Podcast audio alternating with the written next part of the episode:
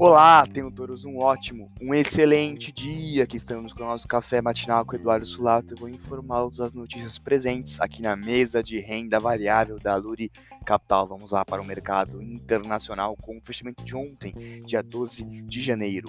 S&P 500 fechou em alta de 0,32%, DXY fechou em queda de 0,98% e o Tesouro Americano para dois anos fechou em queda forte de 1,68% a divulgação do CPI, inflação do consumidor dos Estados Unidos, abaixo do esperado pelo mercado, que saiu com menos 0,1%, com expectativa em 0,00, é, aumentou as evidências de que a inflação já atingiu o pico e consolidou as apostas de um aumento de 25 pontos base para a reunião em fevereiro.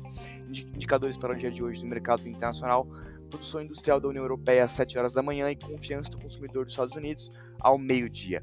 Do mercado doméstico, o Ibovespa fechou em queda ontem de 0,59%, o dólar futuro fechou em queda de 0,97% e o DI1 F27 fechou em queda de 0,08%. O ataque especulativo às americanas pressionou as ações para baixo no dia de ontem, pela percepção ao risco do mercado e com pouco ânimo ao pacote fiscal mencionado pela Haddad ontem à tarde no radar doméstico, manter muita atenção nas informações vindas de Brasília e as instabilidades políticas recentes.